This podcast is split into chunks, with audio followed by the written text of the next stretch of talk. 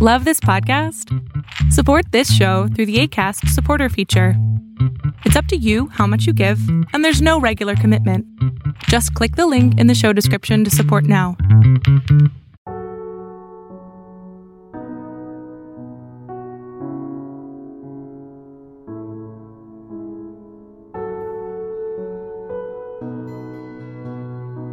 Welcome to the Serial Killer Podcast, the podcast dedicated to serial killers, who they were, what they did, and how. Episode 135. I am your Norwegian host, Thomas Rosaland Viborg Thun. And tonight, we continue our saga of the Butcher Baker. Quality sleep is essential. That's why the Sleep Number Smart Bed is designed for your ever evolving sleep needs. Need a bed that's firmer or softer on either side? Helps you sleep at a comfortable temperature? Sleep Number Smart Beds let you individualize your comfort so you sleep better together. JD Power ranks Sleep Number number 1 in customer satisfaction with mattresses purchased in-store. And now, save 50% on the Sleep Number limited edition Smart Bed for a limited time. For JD Power 2023 award information, visit jdpower.com/awards. Only at a Sleep Number store or sleepnumber.com. Hey, I'm Ryan Reynolds. At Mint Mobile, we like to do the opposite of what Big Wireless does. They charge you a lot, we charge you a little. So naturally, when they announced they'd be raising their prices due to inflation, we decided to deflate our prices due to not hating you. That's right. We're cutting the price of Mint Unlimited from $30 a month to just $15 a month. Give it a try at mintmobile.com slash switch. $45 upfront for three months plus taxes and fees. Promote for new customers for limited time. Unlimited more than 40 gigabytes per month. Slows. Full terms at mintmobile.com.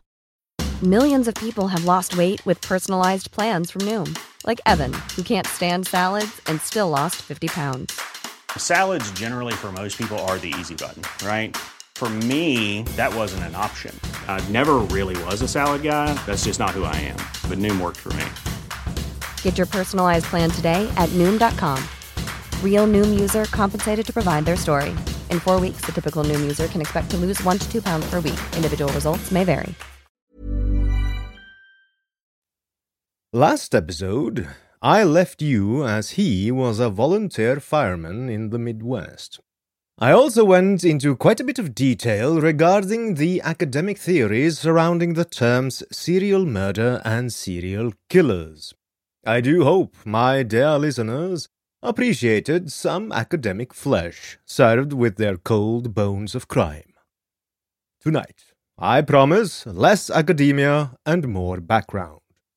As always, I find it is of vital importance to understand all aspects of a serial killer's life, not just his crimes. So, let us again travel to the American Midwest before we travel to the High North. Enjoy.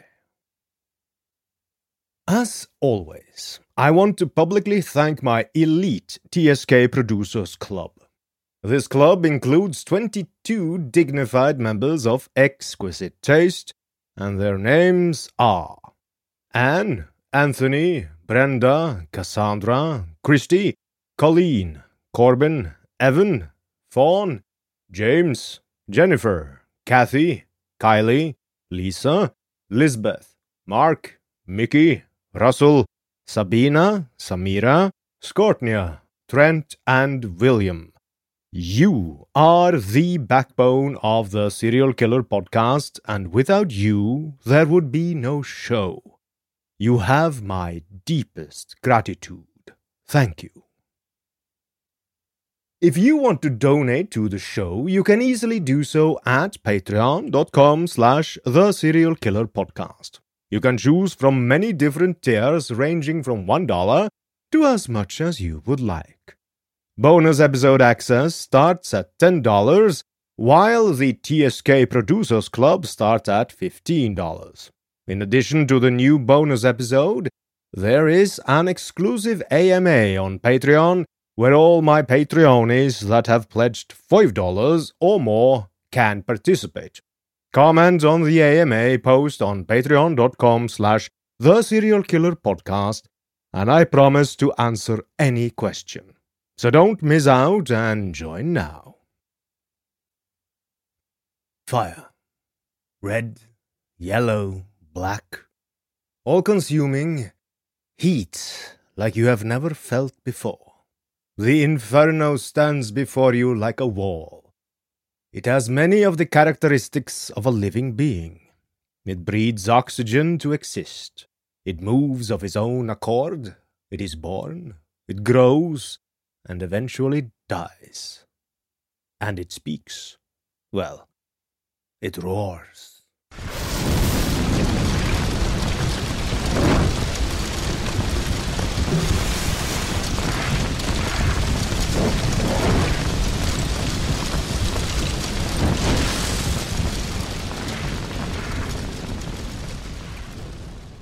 Robert Hansen is looking at the inferno that used to be the town bus barn while he is pointing his fire hose uselessly into the flames. He is exhilarated and can't keep from smiling, his eyes reflecting the flames, making them seem filled with fire themselves. Three buses, the barn, and its contents had been destroyed. The school kids saw men poking around in the ashes and debris in the days following the fire, which was a natural topic of conversation all over town. A fire marshal concluded the fire was an act of arson. Three months of investigation produced no leads. Then Police Chief Wiseman received a call from a 16 year old whose conscience was bothering him. It was the jeweler's son who worked at the Hansen bakery. The boy confessed that on several occasions Robert Hansen said he wanted to burn the bus barn down, to see if he could get away with it, and to get even with the school superintendent who disciplined him a couple of times. Finally, he had done it. Hansen had talked the youth into participating in this scheme, and on the night of the fire, the two met at the bakery and quickly did some work there to establish an alibi. Then they carried a five gallon can of gasoline to the bus barn. Hansen took it up a ladder to the barn loft, poured the gas around, and ignited the fire. Then the pair hurried back to the bakery. On the 29th of March 1961, he was charged with arson. Hansen waived a preliminary hearing, and his case was bound over to a grand jury. He was jailed under a $2,500 bail. Three days later, Edna Hansen went to the courthouse with the bail money to get her son out of jail so he could make it to the church on time. That evening, Robert married the chiropractor's daughter in a ceremony at the Lutheran church. The newlyweds left for a week in Florida, then returned to live in Robert's apartment. He acted as though the impending trial and conviction for very serious arson charges wasn't hanging over his head. That September, Hansen was indicted for arson. In the meantime, the 16 year old boy who had helped with the arson had been sent away by his family to live in Minnesota with relatives and finish out high school. In a way, he had become Robert Hansen's first victim. Considering the grand jury testimony and case against him, Hansen waived a trial and pleaded guilty. He also made a statement as to why he did what he did. I quote, I guess I burned down the bus barn because I hated the school with a divine passion. I would do whatever I could think of to get back at that monster school that did Bob Hansen a personal wrong. On the 9th of October 1961, Robert was sentenced to three years at the State Reformatory at Anamosa. Shortly afterward, his wife divorced him, having been married less than a year. At Anamosa, Hansen was given a thorough psychiatric evaluation.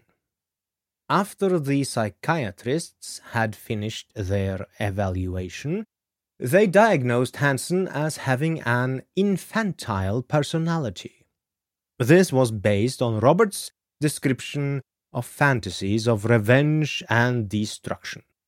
During evaluation, Hansen revealed he imagined doing vicious things to girls who'd rejected or made fun of him, and he talked about wanting to blow up the town water tower and shoot out the lights of the town police car.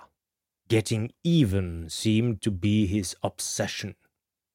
Eventually, Hansen concluded that his openness with these psychiatrists had hurt him. Not being very intelligent, he thought that a state ordered psychiatric evaluation was to be kept private and not used against him. But he found out the hard way that everything he confessed to the psychiatrists were thrown back at him during parole hearings. The result was that he missed his first chance of parole. Robert felt the authorities hadn't played the game fair, so he became determined never to let the state trick him again. He formulated a strategy he would use in the future if he got caught in a serious violation of the law. He would tell authorities that there were times when he couldn't remember his actions. That way, there was a chance that he wouldn't be held responsible. While locked up, he quickly learned to play the system and make the best of his confinement at the reformatory. He went to work for one of the staff counselors. His job consisted of typing and filing records. He also wrote letters for inmates who couldn't read or write. After taking a Moody Bible Institute correspondence course, he began giving religious counseling to other inmates, which was viewed very favorably by the authorities at the time. The counselor he worked for arranged some speech therapy for Hansen at the nearby University of Iowa, and his speech gradually improved. In late 1962, another psychiatric workup was done on Hansen, and it stated that while he still had an infantile personality, his antisocial attitudes had diminished. This report, coupled with his record of good conduct, earned him a parole on the 1st of May 1963. Christian Hansen was deeply ashamed that his son was a convicted criminal. Everyone in town knew what had happened, and as we say in Norway, the village beast was showing its nastiest teeth in the form of relentless backbiting and a vicious rumor mill. He determined that him and his family needed to get away, and thus, a few months after his son's release, he purchased the idyllic Stony Point Resort on Leech Lake in northern Minnesota. The Hansens Resort was located in the Chippewa National Forest, on a peninsula on the southwest side of the 110,000 acre lake. People came to Stony Point to fish, Leech being one of the best game fish lakes in the United States. The resort's pamphlet promised a variety of fish walleyes, muskie, northerns, bass, and jumbo perch, and the lake would usually deliver. When Robert was released from Anamosa, he took his parole in Minnesota and went to work at his parents' resort, spending the first weeks helping paint the boats and cabins, and putting out the docks. When the season began, he guided fishing parties. He liked his new wilderness environment, and that summer he met his second wife. She was one of the girls his folks had hired to clean the cabins. Her name was Gloria Deacon, and her family had moved to Pocahontas in 1960 when she was a junior in high school. Being almost 5 foot 11, she promptly made the girls' basketball team, as well as the softball team. She participated in a lot of extracurricular activities, did well in high school, and was attending the University of Iowa. She came to Stony Point that summer to earn some money for her sophomore year. Robert and Gloria saw a lot of each other at the resort. When he proposed at the end of the summer, she said yes. They planned to marry when she finished college. Gloria went back to Iowa University that fall. Robert completed a three and a half week short course at the Wilton School of Cake Decorating in Chicago, then returned to his parents' resort. For a while, the couple wrote to each other, and Robert made the long drive down to Iowa City to see her a few times. Their original plan was for Gloria to complete her degree at the University of Minnesota and he would get a job in Minneapolis. But a friend of Robert's parents was staying at the resort and he let it be known that his brother had a bakery in Minot, North Dakota, that he was having problems with and that his brother needed a baker to run it. Christian Hansen volunteered his son for the job. Robert grudgingly took the job. After he had been working in Minot for a month, he and Gloria got married. The newlyweds' stay in Minot would turn out to be a short one. Robert only lasted in the new bakery job for about two months before the couple moved back to the Hansens' Stony Point resort. I have tried to glean some info why Robert didn't last in his bakery job in Minot, but unfortunately came up short. The couple was far from rich, and they had no means to start up their own bakery business, so Robert had to get another job, this time at the Cox Bakeries in Moorhead, Minnesota. Robert was supposed to rotate among the bakery chain's 32 shops scattered throughout the Midwest, filling in for the regular managers while they took their vacations. His first assignment was a two week stint in Rapid City, South Dakota. Hansen faced what many young men starting a new marriage and job do having to travel and be away from home a lot. When he got back from Rapid City, he and Gloria decided they didn't like the situation and would go back to their original plan and move to Minneapolis. After having bounced around for several months, the couple now stayed in one spot for a while for the first time. They lived at the Collins Trailer Park on East 78th Street in the suburb of Bloomington. Gloria attended the University of Minnesota and Robert worked at the Mir Bakery in uptown Minneapolis. Robert was hired as a foreman and cake decorator. His employer found him to be an excellent worker, though sometimes he blew his top at people working under his supervision. He was always polite to his boss, however, as he was to anyone who held authority over him. If his polite behavior towards his superiors mirrored his inner thoughts and feelings, however, that is quite another issue. It turned out that behind the facade of the quiet and diligent worker, there was a thief. Robert was hiding all sorts of radios, small appliances, and sporting goods around the shop. All his co workers figured it was stolen merchandise. Since Hansen's wife was religious and a good woman, they supposed Robert was hiding the stuff at the bakery because there was no way for him to conceal it in his small trailer, where his wife would find it and know what he was up to. Once, one of the baker's employees took his boss outside to have a look in Hansen's car. In the back seat were two bicycles' padlocks still on the wheels. Apparently, Robert had stolen them on the way to work in the morning darkness. None of them reported this to the police, as they felt it was none of their business. In any case, it turned out they did not have to, because on the 22nd of February 1965, a Bloomington policeman arrested Robert Hansen for stealing some fish line and lures worth $11 from a sporting goods store.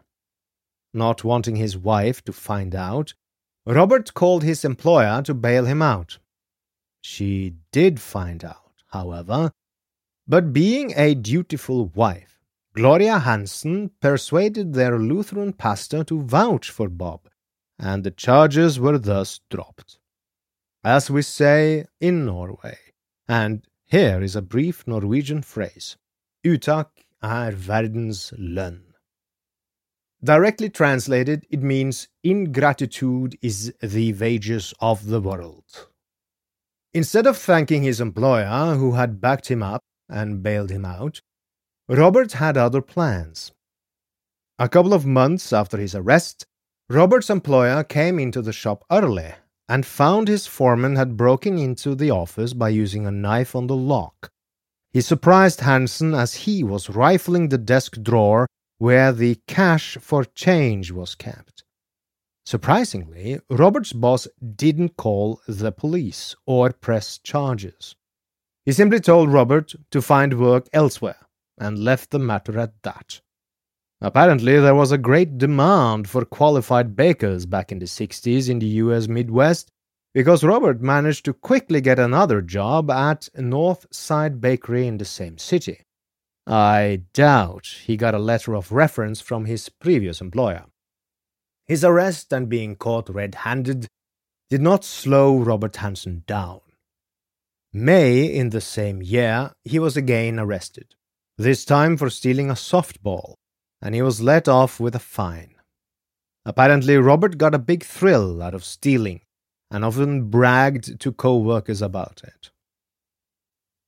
In the spring of 1967, his wife Gloria was nearing the date for her graduation from university, and the couple thought it was time to move on. It might be that the couple simply didn't like city living, but it might also be that Robert's repeated thievery was beginning to take a toll.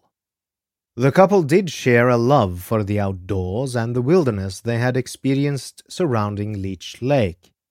They knew they wanted proper wilderness with wide open spaces. But they did not want to live in Minnesota anymore. And so it was they decided to take a chance and uproot properly by moving to the great state of Alaska. They decided to drive the whole way and took ample breaks along the way, treating their trip as a holiday.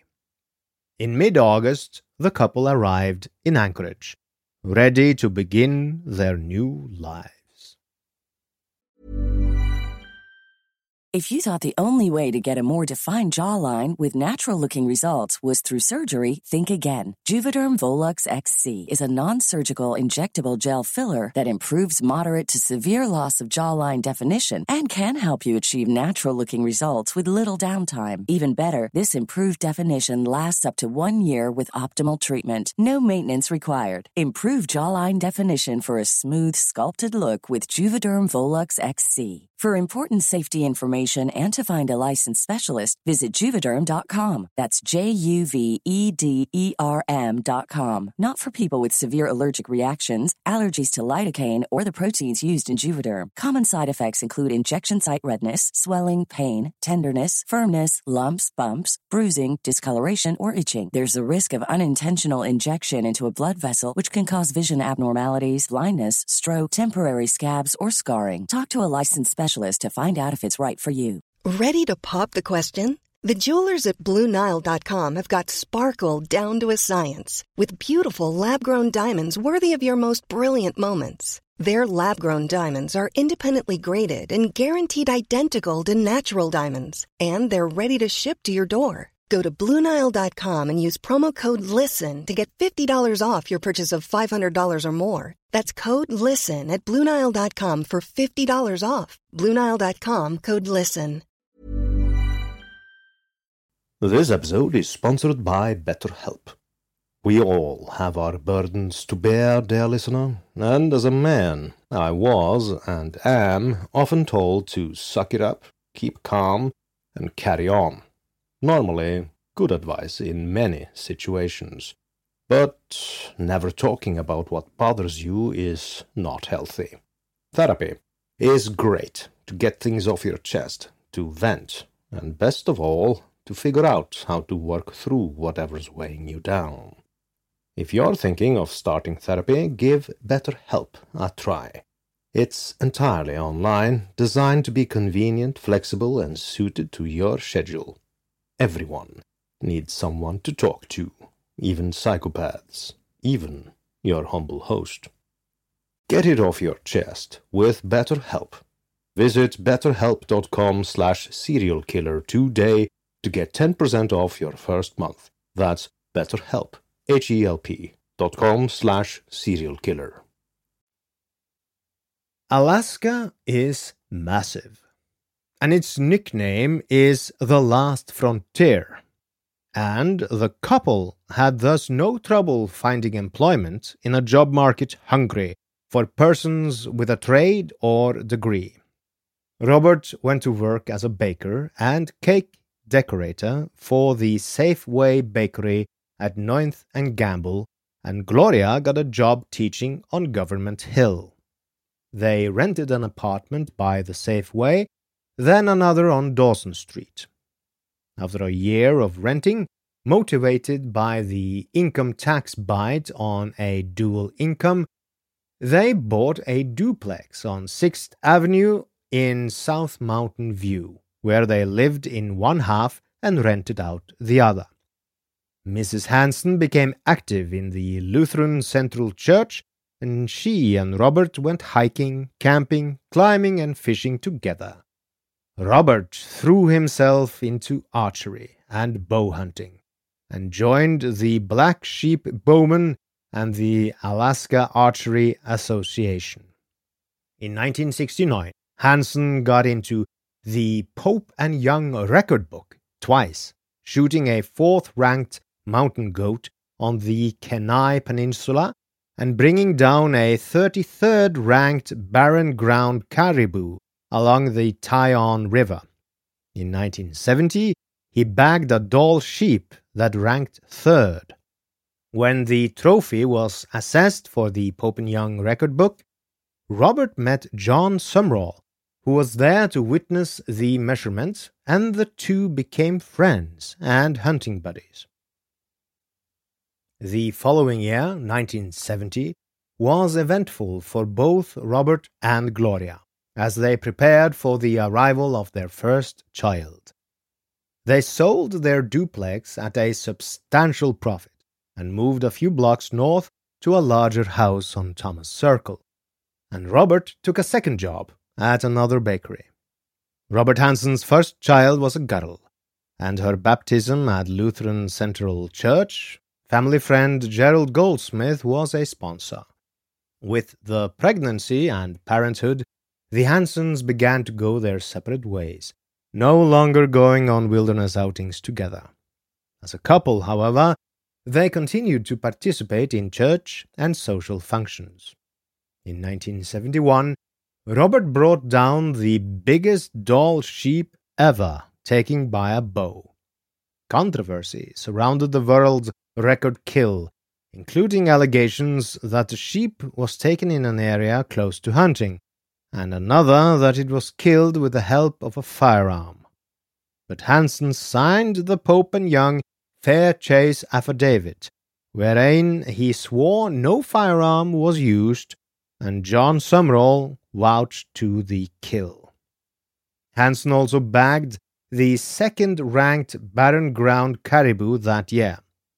But the 1970 71 recording period would be the last time he would enter a record into Pope and Young. Robert Hansen had found that there was other prey far more to his liking. Some call it the most dangerous prey of all humans. Imagine, if you will, dear listener, the 15th of November, 1971.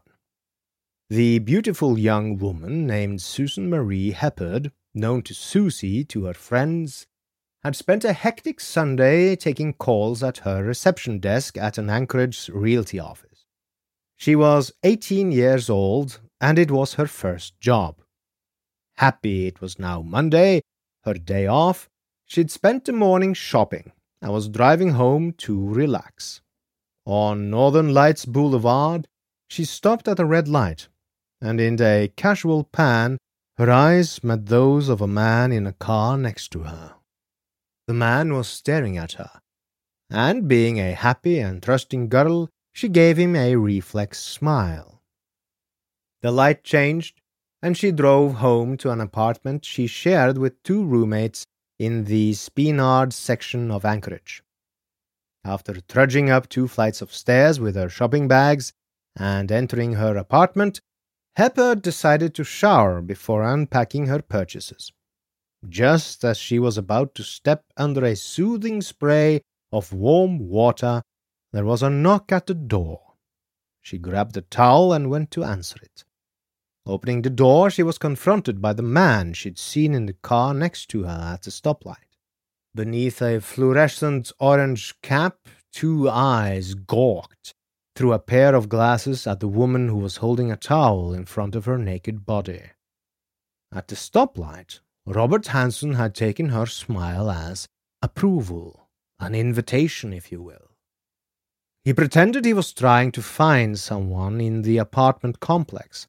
He said to her, and I quote, uh, well, maybe, maybe I could, could, see your phone book a, a se- second. It was on the table by the door, and Hepburn let him look. Hansen stayed with his charade and said the person was probably unlisted. He then tried to start a conversation.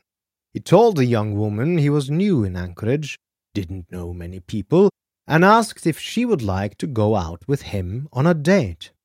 Susie declined his offer, telling him she was engaged. Hansen only glared at her and then left. His clumsy, casual approach hadn't worked. The following Monday, Hepburn left her apartment at 5:15 a.m. to drive some friends to work. She dropped them off, then drove back home, unaware that someone was waiting in the darkness.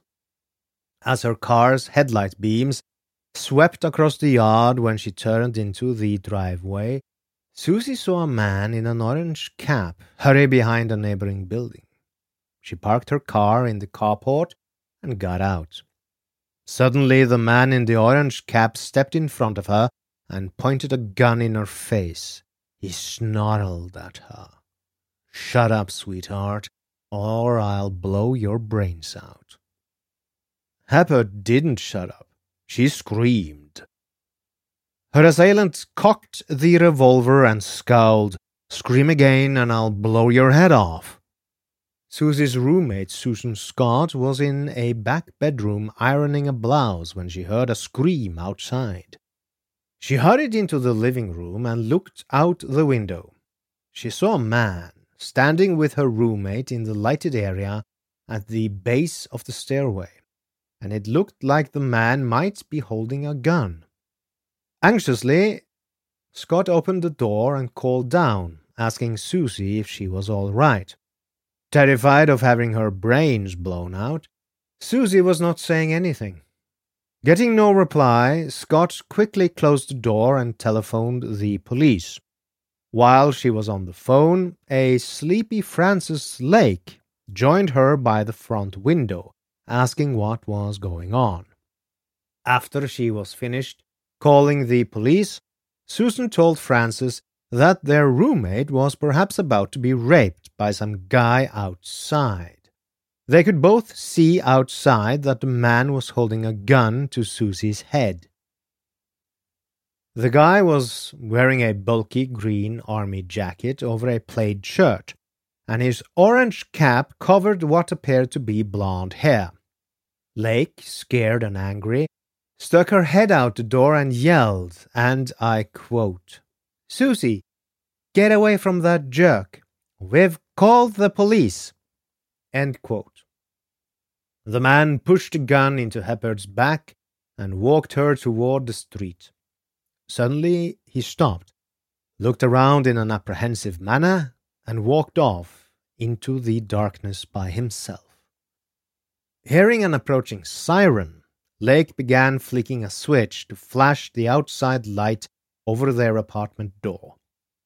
Anchorage Police Department officers Greg Frank and Archie Hutchinson were answering the call from dispatch concerning possible rape in progress with a weapon involved. They had pushed it with lights and sirens, and as they sped up to 3608 Lois Drive, they could see a bulb flashing on the third floor. Heppard saw the officers scrambled out of their patrol car with guns drawn. Her feeling of relief turned back to fear of being shot, and she dropped to the ground shrieking, and again I quote, He said he was going to blow my head off.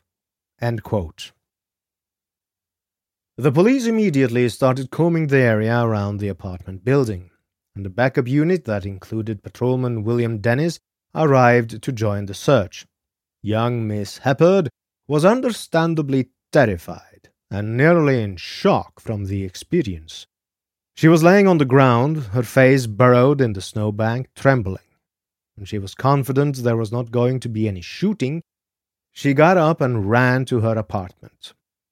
Still shaking, Susie Heppard told the policeman about the gun and the threats.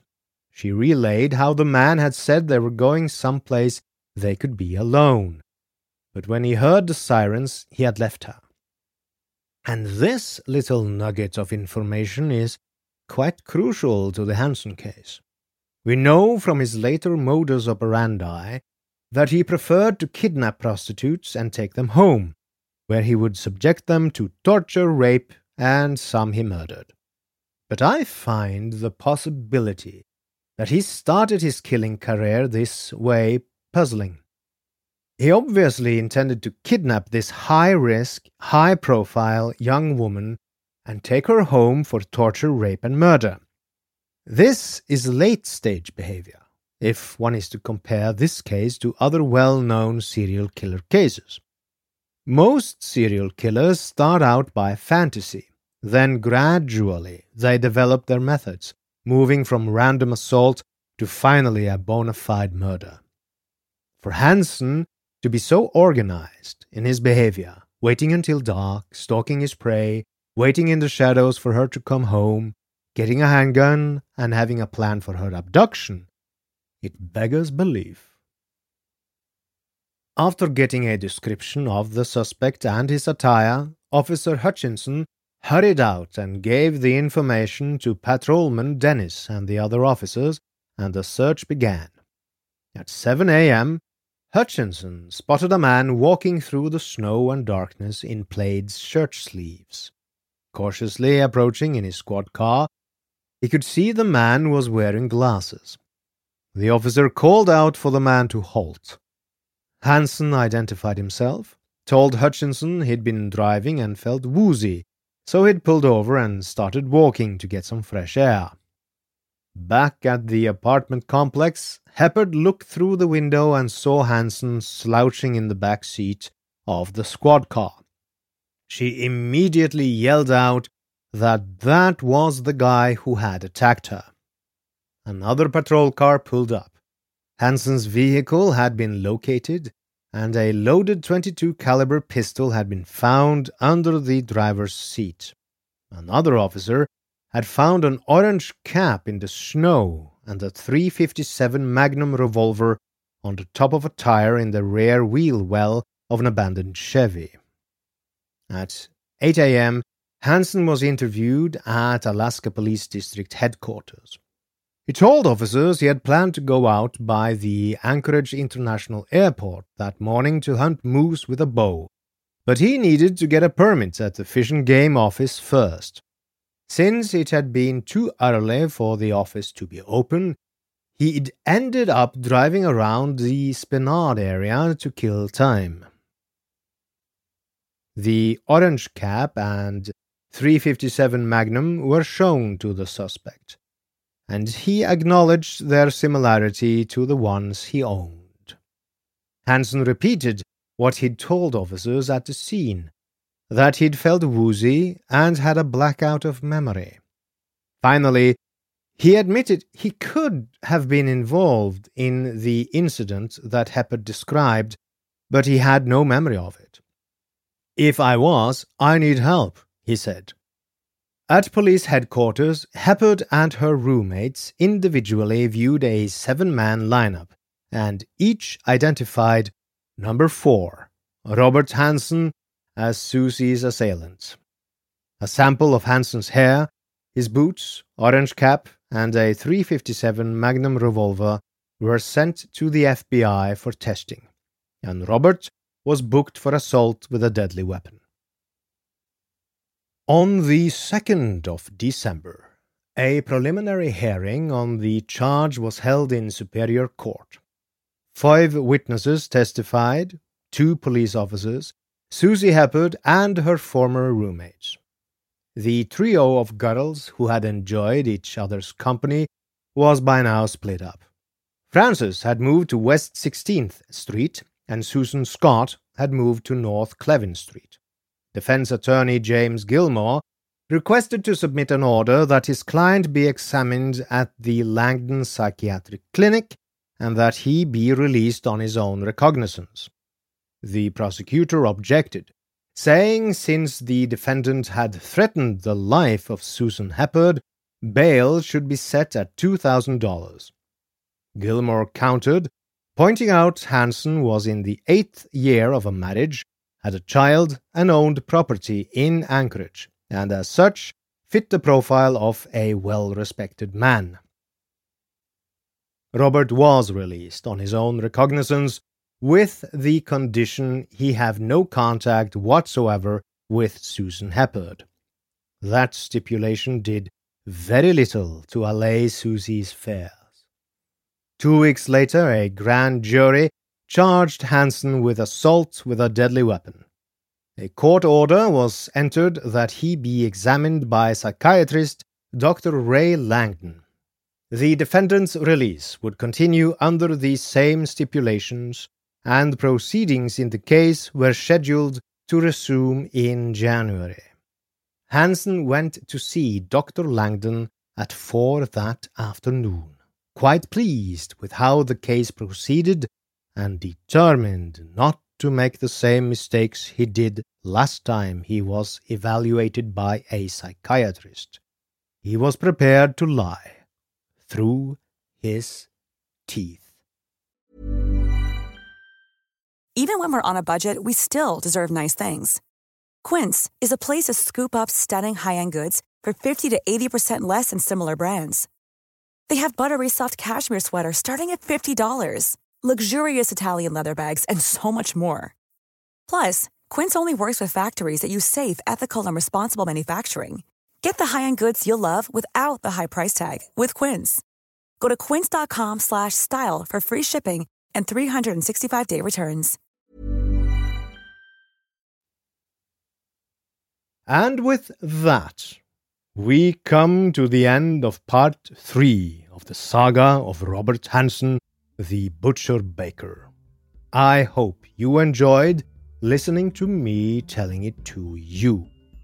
Next episode, number 136 in number, will delve even further into the mayhem and darkness that defined Hansen's criminal activities. So, as they say in the land of radio, stay tuned. Finally, I wish to thank you, dear listener for listening.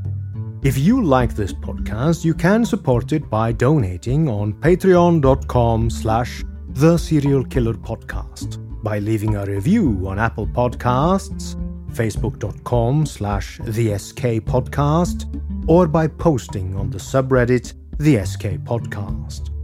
Thank you. Good night and good luck.